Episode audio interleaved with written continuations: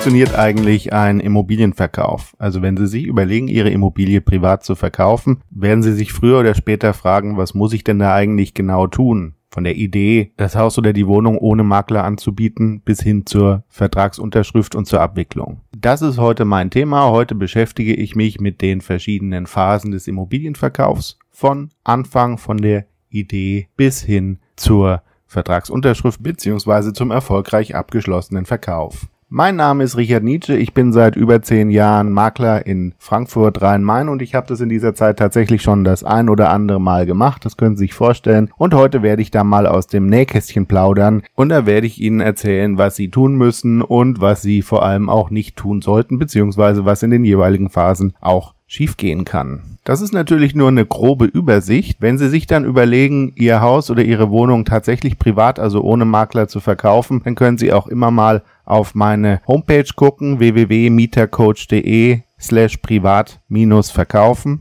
Und da habe ich zu jeder Verkaufsphase etliche Informationen für Privatverkäufer hinterlegt. Und das können Sie sich mal anschauen. Gerade vor und auch während des Verkaufsprozesses werden sich bei Ihnen sicherlich, wenn Sie das nicht jeden Tag machen, Fragen ergeben. Und da ist die Wahrscheinlichkeit schon ziemlich groß, dass ich auf den Seiten die richtigen Antworten für Sie schon hinterlegt habe. So, bevor Sie verkaufen, sollten Sie auf jeden Fall mal erst die Dokumente der Immobilie zusammensuchen. Nur wenn Sie alle Dokumente zusammen haben, können Sie eine realistische Wertermittlung vornehmen und können dann auch einen Angebotspreis festsetzen, der auch tatsächlich passt und der sich auch umsetzen lässt. Ist zum Beispiel der Klassiker, wenn Einfamilienhäuser verkauft werden, dass die Eigentümer glauben, dass sie zum Beispiel eine Grundfläche von 420 Quadratmetern haben. Dann prüfe ich als Makler das Grundbuch und sehe, naja, das sind dann nicht 420, das sind dann nur 398. Über die Jahre wird's halt im Geiste schon mal gerne mehr. Auch sehr nett und durchaus üblich sind nachträglich aufgesetzte Dachgeschossausbauten oder Einliegerwohnungen, die nachträglich gebaut worden sind. Und wenn Sie da die erforderlichen Dokumente nicht haben, dann stehen Sie erstmal vor der Frage, ist das überhaupt ein genehmigter Ausbau oder handelt es sich hier um Schwarzbau? Und der Schwarzbau, der reduziert den Wert der Immobilie um die Kosten des Rückbaus. Ihnen und dem späteren Nutzer ist es vielleicht egal, aber der Bank ist es nicht egal. Und wenn der Käufer dann einen Kredit von seiner Bank möchte, dann hat die Bank eventuell eine ganz andere Beleihungswertgrundlage als ihr Kaufpreis und dann kommen sie nicht zusammen und der Käufer bekommt keinen Kredit. Auch sollten Sie in diesem Zuge abschließend die Besitz- und Eigentumsverhältnisse klären. Stichwort Nießbrauch. Dazu gebe ich Ihnen mal 2 Beispiele. Ein Beispiel ist der Verkauf einer Wohnung, die ich vor einigen Jahren verkauft habe. Da waren die Eltern als Nießbrauchsberechtigte im Grundbuch eingetragen. Die waren jetzt aber leider geschäftsunfähig inzwischen, haben im Altenheim gewohnt, waren geschäftsunfähig. Und kurz vor der Protokollierung kam dann heraus, dass der Verkauf erst durch eine öffentlich bestellte Betreuerin vom Vormundschaftsgericht abgesegnet werden musste, was dann natürlich auch wiederum Zeit kostet, in der ihr potenzieller Käufer die Möglichkeit hat, sich für eine andere Immobilie zu interessieren und die dann letztlich zu kaufen. Der zweite Fall, an den ich mich erinnere, war ein Verkauf einer Villa, bei der die Mutter des Eigentümers nießbrauchsberechtigt war. Man hatte sich eigentlich abgestimmt, dass das Haus verkauft werden sollte. Die Mutter hatte sich allerdings während des Verkaufsprozesses anders überlegt und hat dann angekündigt, dass sie sich weigern würde, von ihrem Nießbrauchsrecht zurückzutreten. Das reduziert dann natürlich im Verkauf den Wert der Immobilie dramatisch, insbesondere wenn es sich um eine selbstgenutzte Immobilie handelt. Und damit war der ganze Verkauf hinfällig. So, wenn Sie also brav Ihre ganzen Unterlagen zusammengesucht haben, welche Unterlagen Sie da brauchen, finden Sie auf meiner Homepage. Dann können Sie eine Wertermittlung vornehmen und können letztlich auch Ihren Angebotspreis für die Immobilie festlegen. Im nächsten Schritt überlegen Sie sich dann, wie Sie die Immobilie dem Markt anbieten wollen. So ein Klassiker, der eigentlich inzwischen jedem einfällt und der ja auch relativ geläufig ist, wenn man über den Immobilienmakler verkauft, ist das Internet. Also man kann seine Immobilie zum Beispiel im Immobilienportal einstellen. Sie können aber zum Beispiel auch in Ihrer Lokalzeitung eine Kleinanzeige schalten. Das hat den großen Vorteil, dass sie da sehr viel weniger Informationen kommunizieren können, die dann letztlich falsch sein könnten und für die sie haften müssen. Oder wenn sie ihr Haftungspotenzial gänzlich reduzieren wollen, können sie ihre Immobilie natürlich auch über die Mundpropaganda vermarkten. Das bedeutet, sie erzählen ihren Nachbarn und Freunden und jedem, der es hören will, dass sie eine Immobilie verkaufen möchten. Das waren jetzt ja nur 3 Beispiele. Wir als Makler haben da noch sehr viel mehr Möglichkeiten, zum Beispiel die Kundenkartei und Kooperationspartner und.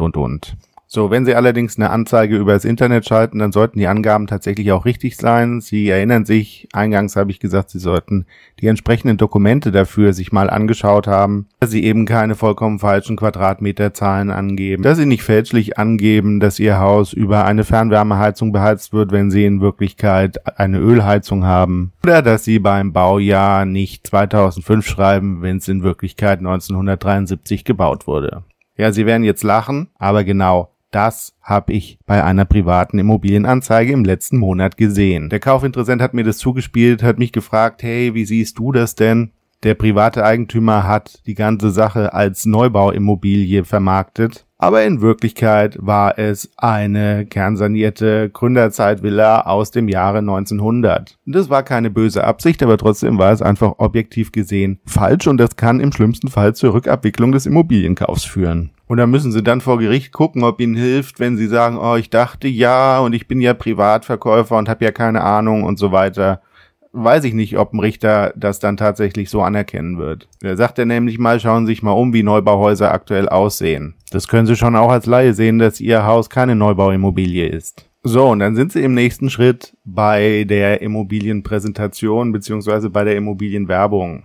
Zur Immobilienwerbung gehört es, dass man Immobilienpräsentationen durchführt, also dass man die Immobilie zeigt. Wir haben das zu Hochzeiten von Corona, haben wir eine Zeit gehabt, wo man tatsächlich auch mal Immobilien zumindest vermietet hat, wo keine persönlichen Besichtigungen stattgefunden haben. Aber das geht ja so heute nicht und beim Verkauf ist es sowieso ganz klar, dass sich der Käufer im Regelfall selbst ein Bild über die Immobilie gemacht haben sollte, bevor er den Notarvertrag unterschreibt. Die persönliche Besichtigung ist allerdings auch ein Kennenlernen des potenziellen Käufers. Das ist insofern interessant, als dass Sie den Käufer dann besser einschätzen können, ob er die Immobilie tatsächlich A kaufen will und B kaufen kann. Viele Käufer wollen nämlich ganz gerne Immobilien kaufen und sagen ihnen auch ins Gesicht, ja, ich will unbedingt ihre Immobilie kaufen, können sich es dann aber nicht leisten. Über die Dauer meiner Maklertätigkeit habe ich da ein ganz gutes Gefühl dafür gekriegt, wer letztlich sich eine Immobilie leisten kann und wer nur erzählt, dass er die Immobilie so gerne haben will, aber letztlich entweder nach einigen Tagen völlig in der Versenkung verschwindet oder von der Bank gesagt kriegt, hey, ja, ist ja schön, dass du die Immobilie gerne haben willst, aber wir werden das nicht finanzieren. Da werde ich auf meinen Seiten so auch den ein oder anderen Trick hinterlegen, wie Sie das selbst auch bei Ihren Kaufinteressenten prüfen können. Und da eignet sich die Immobilienbesichtigung, die persönliche Immobilienbesichtigung natürlich super für. Deswegen mache ich im Übrigen auch immer ganz gerne Einzelbesichtigungen, selbst wenn wir eine Innenprovision vereinbart haben. Also wenn ich als Makler am Objekt auftrete, habe ich häufig mit den Verkäufern eine Innenprovision vereinbart. Das heißt, der Verkäufer bezahlt mir 100% meiner Provision. Und dann könnte man ja eigentlich auch eine Sammelbesichtigung machen. Aber ich mache trotzdem Einzelbesichtigungen, weil es aus meiner Sicht essentiell wichtig ist, den Käufer kennenzulernen und einschätzen zu können, um keine wertvolle Zeit zu verpulvern mit Käufern, die dann zum Schluss doch nicht unterschreiben können oder wollen. Denn Zeit ist Geld. Je länger Ihr Haus oder Ihre Wohnung am Markt ist, umso unwahrscheinlicher wird es, dass Sie Ihren Zielpreis tatsächlich realisieren können. Und deshalb würde ich Ihnen dringend empfehlen, Besichtigungen als Einzelbesichtigungen zu machen und nicht alle Kaufinteressenten auf einmal einzuladen, sich auf ein kleines Kistchen zu stellen und freudestrahlend in die Runde zu fragen, na, wer will denn haben und wer will denn noch mehr bezahlen? Idealerweise kommt dann in der Besichtigungsphase bzw. zum Ende der Besichtigungsphase ein oder vielleicht auch 2 Interessenten raus, mit denen Sie sich echt vorstellen können, zusammenzuarbeiten. Und dann kann es Ihnen passieren, dass die Angebote machen. Bei Angeboten gibt es 3 Möglichkeiten. Entweder sagen die Interessenten, ja, ich möchte die Immobilie haben und ich bezahle den ausgeschriebenen Preis. Dann sagen Interessenten, ich möchte die Immobilie haben und ich bezahle Ihnen einen höheren Preis, damit ich den anderen Interessenten direkt ausstechen kann.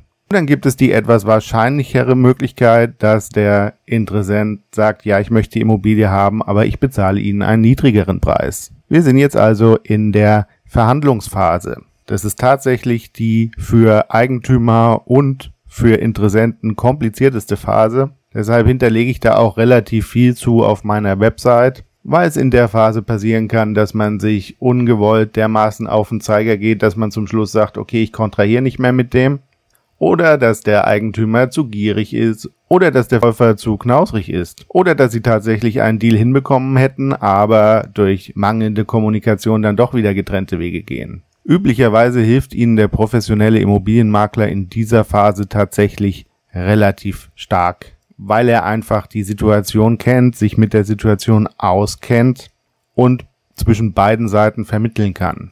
Trotzdem, wenn Sie ohne Makler verkaufen, sparen Sie natürlich auch eine Menge Geld als Eigentümer. Dementsprechend gewitzt müssen Sie dann nun mal sein.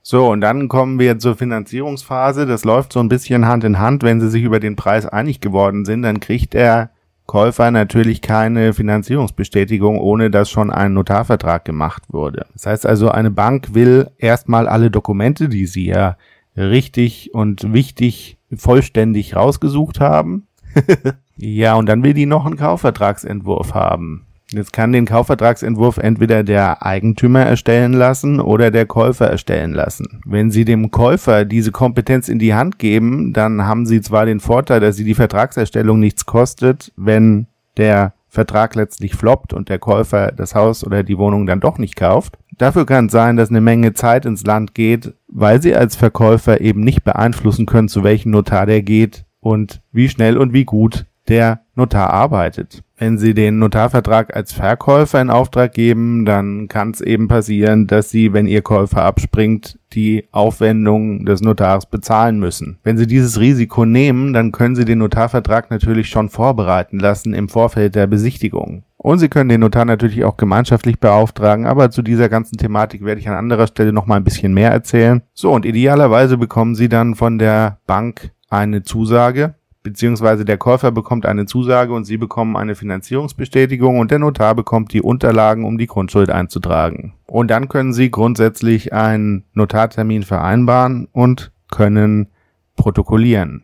Und wenn Sie Glück haben, dann sitzt Ihnen ein netter Käufer gegenüber, der in seinem Leben noch nicht so wahnsinnig viele Immobiliendeals gemacht hat und der nicht während des Notartermins anfängt, nochmal neu zu verhandeln. Ja, auch das gehört nicht unbedingt zum guten Stil, ist aber durchaus mal möglich. Denn verkauft ist erst verkauft, wenn beide Parteien unterschrieben haben. Wenn Sie dann mit wasserfester, extra lang haltbarer Tinte Ihr Autogramm unter den Notarvertrag gesetzt haben, alle beide, dann kann eigentlich nicht mehr so wahnsinnig viel schiefgehen, außer dass die Hütte zwischen Vertragsunterschrift und Übergang von Nutzen und Lasten abbrennt. Oder dass die Bank zwischen Vertragsunterschrift und Auszahlung des Kreditbetrags in die Insolvenz geht. Allerdings wollen wir uns jetzt mal nicht zu sehr auf diese Spezialfälle fokussieren, sondern gehen jetzt einfach mal davon aus, wie 99,9% der Verkäufe an dieser Stelle, dass es auch tatsächlich zur Erfüllung des Verkaufs kommt und dann wartet eigentlich nur noch die Übergabe auf Sie.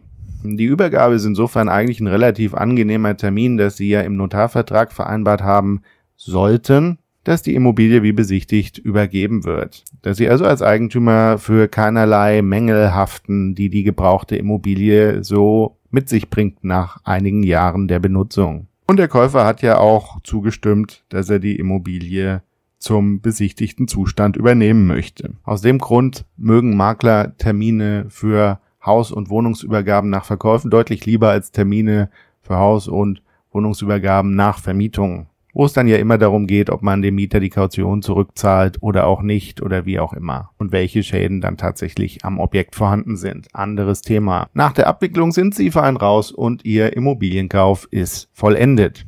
Idealerweise haben Sie den Kaufbetrag gänzlich auf Ihrem Konto und können gucken, was Sie dann mit Ihrem Verkaufserlös alles so anstellen wollen.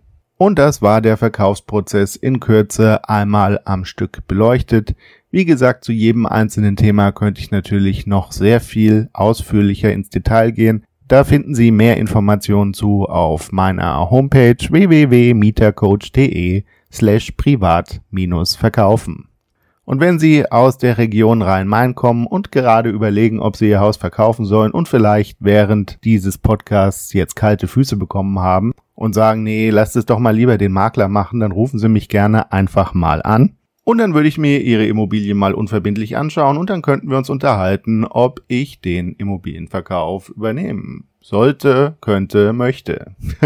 Naja, und wenn Sie also bei der Idee bleiben, Ihre Immobilie weiterhin privat zu verkaufen, dann kann Ihnen meine Website sicherlich gut weiterhelfen. Und wenn Sie sich für den Immobilienmarkt insgesamt interessieren, dann können Sie den Podcast abonnieren oder können auch mal auf www.mietercoach.de gucken, wo ich Sie auch über aktuelle Vorkommnisse und Entwicklungen auf dem Immobilienmarkt auf dem Laufenden halte, so gut ich kann. Und dann wünsche ich Ihnen erstmal, wo immer Sie sind und was immer Sie tun, alles Gute und viel Erfolg.